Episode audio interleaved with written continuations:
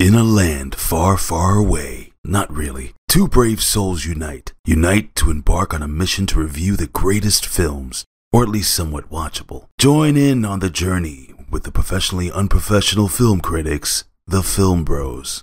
This product is rated B for badass.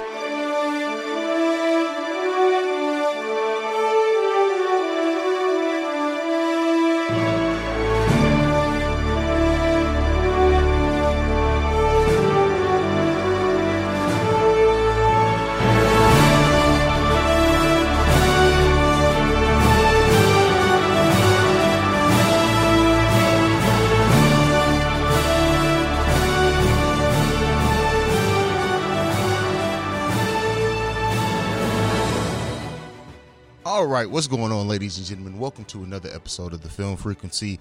I am one of your hosts, C E O Haize, and unfortunately, me and JayB's schedule just did not align in a way that allowed for both of us uh, to be here, unfortunately, for the recording this week. But fret not, you will hear from JayB um, throughout this episode. But before we get into it, um, into the episode proper, we're going to be going over our top three um, picks for a movie of the year. But before we get into that, um, first thing that I want to jump into off the top is the Super Bowl uh, commercials. And so we got a lot of, not really announcements, we knew most of these movies were coming, but we got a lot of first looks at some upcoming movies this year. So um, we did see the new Mission Impossible, um, I'm sorry, the new uh, Top Gun trailer, which I, I really don't know.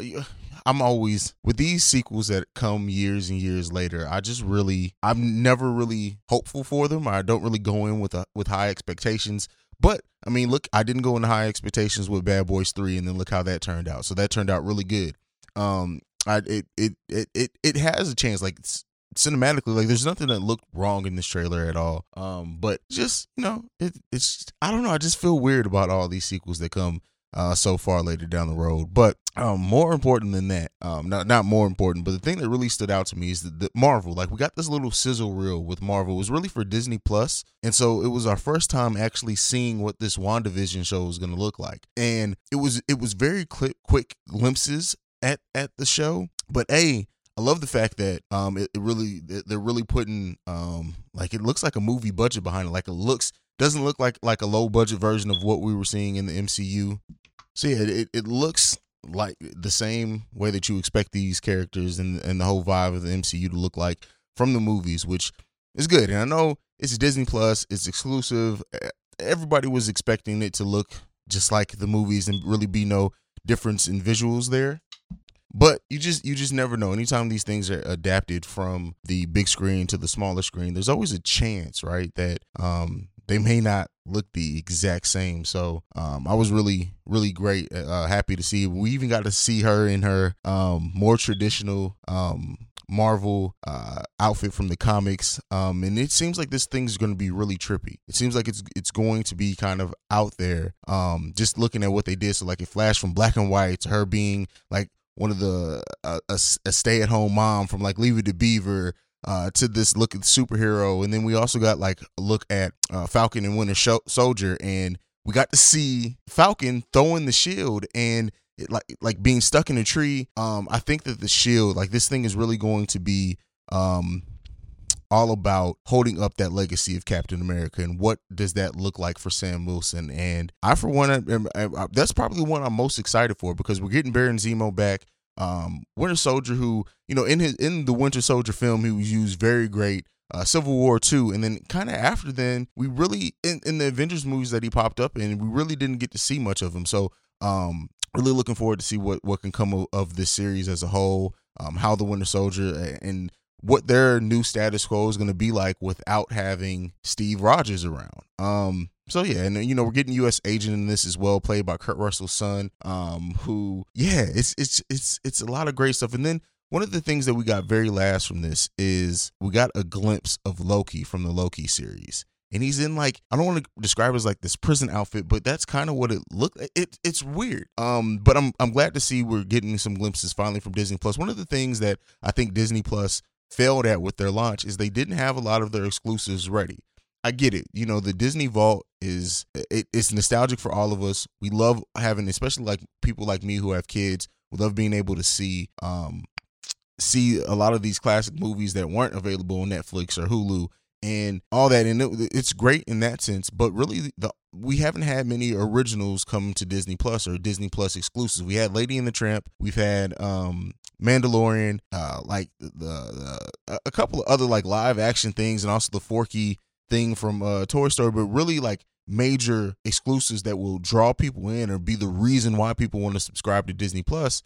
Or maybe Disney just has a different outlook on why people want to subscribe to Disney Plus. Maybe uh, Disney thinks that, you know, our, our originals are going to be really why people want to subscribe to us uh, in, in this every every month. And, you know, ev- everything else is just a bonus to that. Um, but, you know, I mean, we're, we've kind of been spoiled with Netflix and uh, and originals there. But hopefully Disney realizes, like, going forward, they need to have more of a consistent stream of originals. And I'm not just saying Marvel, like, they own so much. Um, I hope that they do another s- series set in the Star Wars universe, um, live action. And then, you know, we're getting um, the Clone Wars and everything there. But I don't I don't know. I just I, I look at my Disney Plus subscription, and, yeah, my kids get a lot out of it. And I, it's more and for me, it's more of an anticipation of what's to come more than what's there um, for me and, and my subscription dollars. But, hey, they they, they got me um, they got me subscribed at this point, and I don't think I could cancel it because my kids will go crazy if I cancel Disney Plus. Um,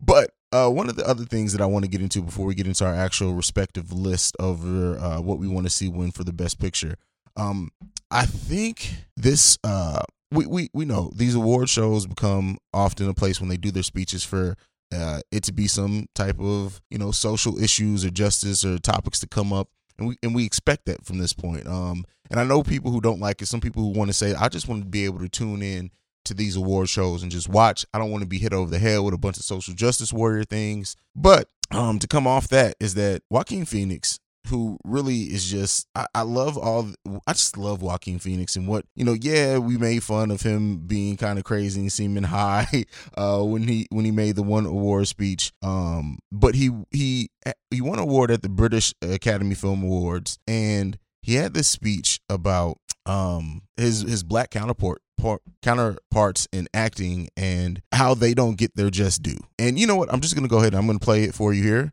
And then uh, I'll come back and talk about it afterwards. Uh, I feel very honored and privileged uh, to be here tonight. BAFTAs have always been very supportive of, of my career, and I'm deeply appreciative. But I have to say that I also feel um, conflicted because so many of my fellow actors that are deserving don't have that same privilege. Uh, I think that we send a very clear message to people of color that you're not welcome here. Um, I think that's the message that we're sending to people that have contributed uh, so much to our medium and our industry and in ways that we benefit from. Um, I don't think anybody wants a, uh, a handout or preferential treatment, although that's what we give ourselves every year. I think that people just want to be acknowledged and appreciated and respected for, for their work. This is not a self-righteous condemnation, because uh, I'm ashamed to say that I'm part of the problem. I have not uh, done everything in my power to ensure that the sets I work on are inclusive, uh, but I think that it's more than just having sets that are multicultural. I think that um, we have to really do the, the hard work to truly understand systemic racism. Um, I... Uh, I think that it is the obligation of the people that have created and perpetuate and benefit from a system of oppression to be the ones that dismantle it. So that's on us. Thank you.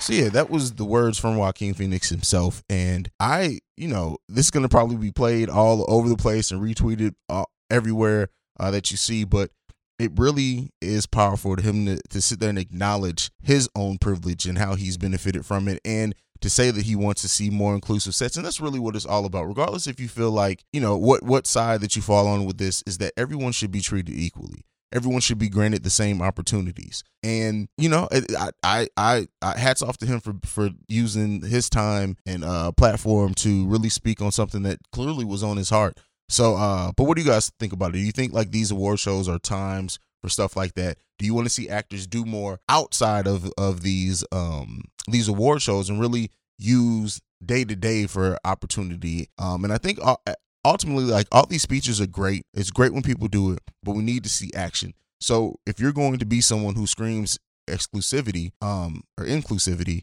and everyone needs to be included and everything, then I need to see more. I, I, I, and I don't know. We don't know what happens, but as much as we do get on social media now, we don't know everything that happens behind the scenes. And it could be more people are saying or turning down jobs if they don't see uh, that there is more inclusion. So um, just hats off. I wanted to use this time to definitely point that out, and the fact that he made that speech as well. But let's go ahead and get into what we came here to do today. And that's for me to talk about, for us to talk about our top three um films that we think is, are going to go for uh the best picture. And so my number three, the one that I really hope gets some notice here, is Once Upon a Time in Hollywood. I'm a huge Tarantino fan. um Tarantino is just uh, amazing to me. um uh I I, I love like more Tarantino films that I don't like, and I even think a lot of Tarantino films for me, um well, not a lot, but some of them I may not appreciate the first time I see them. But then the second time, definitely, like it, it's sometimes some of the stuff I have to sit with for a little while. Like I, The Hateful Eight, I, I did not really enjoy that movie the first time I watched it. I, well, not that I didn't enjoy it, but I was just like, oh, you know, it's it's pretty straightforward. It's it's okay. But then I went back in the second time. When you get some of the nuances and, and stuff that he does in some of his movies, um, I, I I I pretty much like almost every Tarantino movie. So um, that's definitely my number three. I just think that, you know, when you look at all the awards that Brad Pitt is winning, he's basically winning everything he's nominated for. Um, and the, just just the acting, yeah, they, they he changed history, and that's this is a, this is film, so I don't I don't have as much problem with that in, in the story in the movie. But I think that just the performances in the, in this film from top to freaking bottom, um, and the direction would definitely get my pick. But enough for me. We're gonna go ahead. We're gonna hear from J B and hear his number three. Let's get into J B's now. What's going on, film family? It is your boy, the prodigal one, J B, and as you just heard C E O Haize say, this episode is all about the Oscars best film of the year. We're doing the top three that we're rooting for, so let's get right into it. For my number three, it's a movie by one of my currently one of my favorite directors, and that's Quentin Tarantino. Of course, I'm talking about Once Upon a Time in Hollywood. Once Upon a Time in Hollywood is an amazing movie. Great cast: Dakota Fanning, Brad Pitt, and of course, Mister L D C himself, Leonardo DiCaprio. Uh, this movie was done really, really well. We saw Quentin Tarantino do some of his best stuff he's ever done. Uh, the writing, everything about this movie, the direction, it was all good. Uh, you know, right now we're in the middle of award season, and we see Once Upon a Time winning all these awards. Quentin Tarantino is absolutely cleaning up. Of course, Brad Pitt is winning every single time there's an award for supporting role. He's winning each and every time, regardless if it's the SAGs, Golden Globes, whatever it is. Of course, Leo's getting snubbed as usual, but there's a reason for that, which I'll get into with my next pick. But overall, Once Upon a Time is a great movie, like I mentioned. We spoke about, in one of our previous Keeping It Real episodes, they're thinking about doing a T V series. Quentin Tarantino's name is on it. This is definitely one I'm looking for, but absolutely the number three movie I'm rooting for here to win this award, Film of the Year for the Oscars, the Academy Award, Once Upon a Time in Hollywood. All right. So that was J B's number three. I guess it's time for my number two. My number two, um, I, I really, I battle back and forth between my number one and two and what I wanted to list here. But my number two is going to be Parasite. And that's not because it doesn't deserve to be number one. It's just because I personally liked my number one better than this movie. But when you look at the fact that a foreign film has never um, made or won Best Picture, uh, at least not to my knowledge. Um, and when you, I, I don't think that there's been a a deeper told story in film uh, the past year than Parasite. Like it was just, it's everything. The tone set in, like it's, and for me, I'm not the biggest fan of foreign films. Like the great ones, yeah. Like uh, you hear me and J B talk about Train to Busan all the time, but I think more important than that, uh, it's just the subtitles for me sometimes. I, I have to really sit down and be engaged in the movie. And a lot of times when I watch movies, I'm up doing other things. I'm working on editing or something in podcasting, something creatively, a video or whatever, while I'm watching most of the movies that I watch. And with, um, and that's not to say that they don't captivate me or whatever, but it's just, just my process and what I do.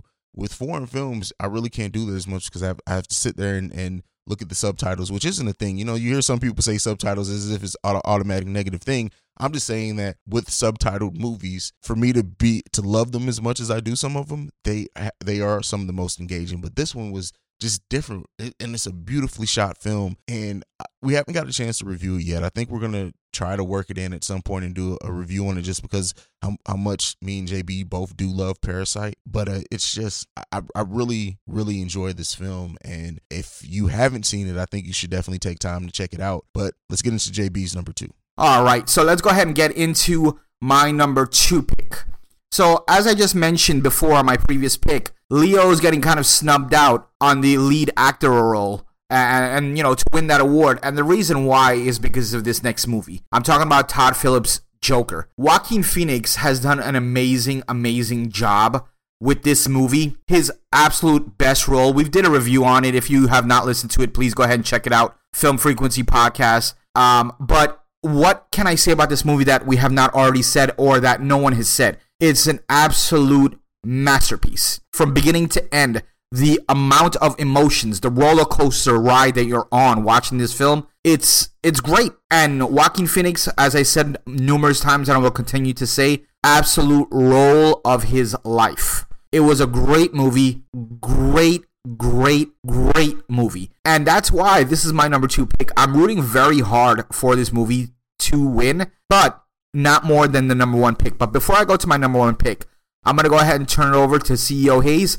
Let's see what he got for number two. All right, so it's time for my number one. And if you guys have been listening to this podcast faithfully or just seeing anything that I talk about movies faithfully, you will know what's going to be my number one. And that is The Irishman. The Irishman was the best movie that I think I saw in two thousand nineteen. Um, just everything when you... and. You know, I'm I'm one of the people who, like, how a movie gets made is almost sometimes as important to me as the movie itself. And when you hear the story of how long it took to get this movie um, behind the cameras and get someone to, to uh, a studio to get behind it, and then also the fact that Robert De Niro was so moved by the book that he just wanted to make this film, and Scorsese made it happen. And the cat, the cast you're gonna hear this cast talked about forever. Scorsese is somebody who I don't know anyone who would turn down a call from Scorsese to be the movie. We got Joe Pesci to come back in this. We did a whole review on it, so I'm not going to really go too deep into it because I think all my thoughts were were were told very well there. But it's just this story,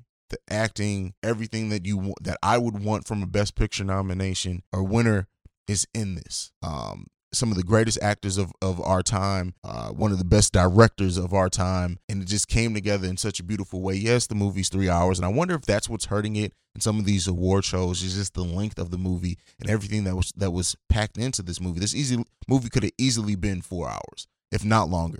They could have did like like four or five. It could have been a, a miniseries where it's like five hours um, cut up over over over different releases. Easily could have did that, and they had enough story to do it. And, and you know, maybe ultimately that may have been a better way to do this, but it, I got to judge what's in front of me. It, it was a great and amazing film, and I, I just doesn't have many holes in it for me. Um, that's why it's my number one, but let's get into J B's number one. Okay, and now it's time for my number one pick. My number one pick. So you're asking right now, well, J B, Martin Scorsese is your favorite director, so obviously it's going to be The Irishman, correct? No, incorrect. Well, J B, I know, we know, you like horror films, you like mafia films, but right after those things, you love war films, so clearly it's going to be nineteen seventeen. While nineteen seventeen was a great m- movie, and the cinematography was amazing, no, that is not the number one movie I'm rooting for. The number one movie I'm rooting for, some may think this is out of left field, I don't believe so. We saw this movie win awards at the Golden Globes, we saw it win the big one at the Screen Actors Guild. And my number one pick that I'm rooting for and that I wholeheartedly believe should win is the Parasite. Parasite is such an amazing, amazing a movie. And I know I've said that about all the movies that I'm rooting for, but that's why I'm rooting for them because I think they're amazing. But Parasite, I believe, is in a league of its own. Just the writing alone. The director, Bong Joon-ho, has done such an amazing job with this film. I mean, I don't even know where to start. I feel like I could go into a twenty-minute rant on why this movie should win. But from all the performances, from the lead actors and actresses, the supporting actors and actresses, the actual concept, the story, the plots, the emotion, one twist after the next, the suspense, and the end. A lot of people I know kind of were heartbroken or didn't like the end. I absolutely love the end. There's that hope, and then there's that crushing of hope. But, I mean, I don't want to really get too much into the movie, but absolutely, come Sunday, Academy Awards, the Oscars, I'm going to be rooting so hard for this movie. It truly deserves to be number one. I mean, the amount of effort that it's put in. And you know what? I think twenty twenty is a great year. The best film of the year for the Oscars. Has, it, there's never been a foreign film to win. And I believe if there's ever going to be one, it's Parasite. I mean, it's there. I'm a huge fan of foreign films. Uh, I, we've mentioned many times on past episodes how much I love Train to Busan. It's a Korean film such as this one. But hands down, this is not only my favorite foreign film of all time, but also my number one pick on who should win Best Picture of the Year for the Academy Awards twenty twenty. All right. So that is our um, thoughts on the Best Picture nominations in the Oscars this year. Um, let me know what you guys think. Go and go ahead and follow me at C E O Haize. Follow the podcast at The Film Bros Pod, and um, search The Film Frequency on Facebook to get into our discussion group, and let's have a talk about it. Like what other, and you know, you, the, you always will hear somebody say, well, not always, but you know, when, when people say that something else should have been nominated, I always want, when we have these discussions, to say also what we're going to take off to nominate something in its place, because we can, we can, if we're just going to say what could have been nominated and have twenty th- things that could have been nominated, that's easy to do, but these lists have to be whittled down. Um, but those are our top three. Um, yeah, just thank you for following us on this journey. Thank you for supporting this podcast. Shout out to the Hameen Media Group. Um, shout out to the Berks Media. Uh, but yeah, shout out to everything and every, all of our supporters. So make sure you go ahead and follow us all, all in those given locations, and send us any feedback, questions, comments, concerns, the film frequency pod at gmail dot com. I am C E O Haize, one of your hosts, and we will see you guys in a couple of days. Um, and, and this is a two episode week, so you'll be seeing us on Thursday where we drop a full review. I'll see you guys there. Peace.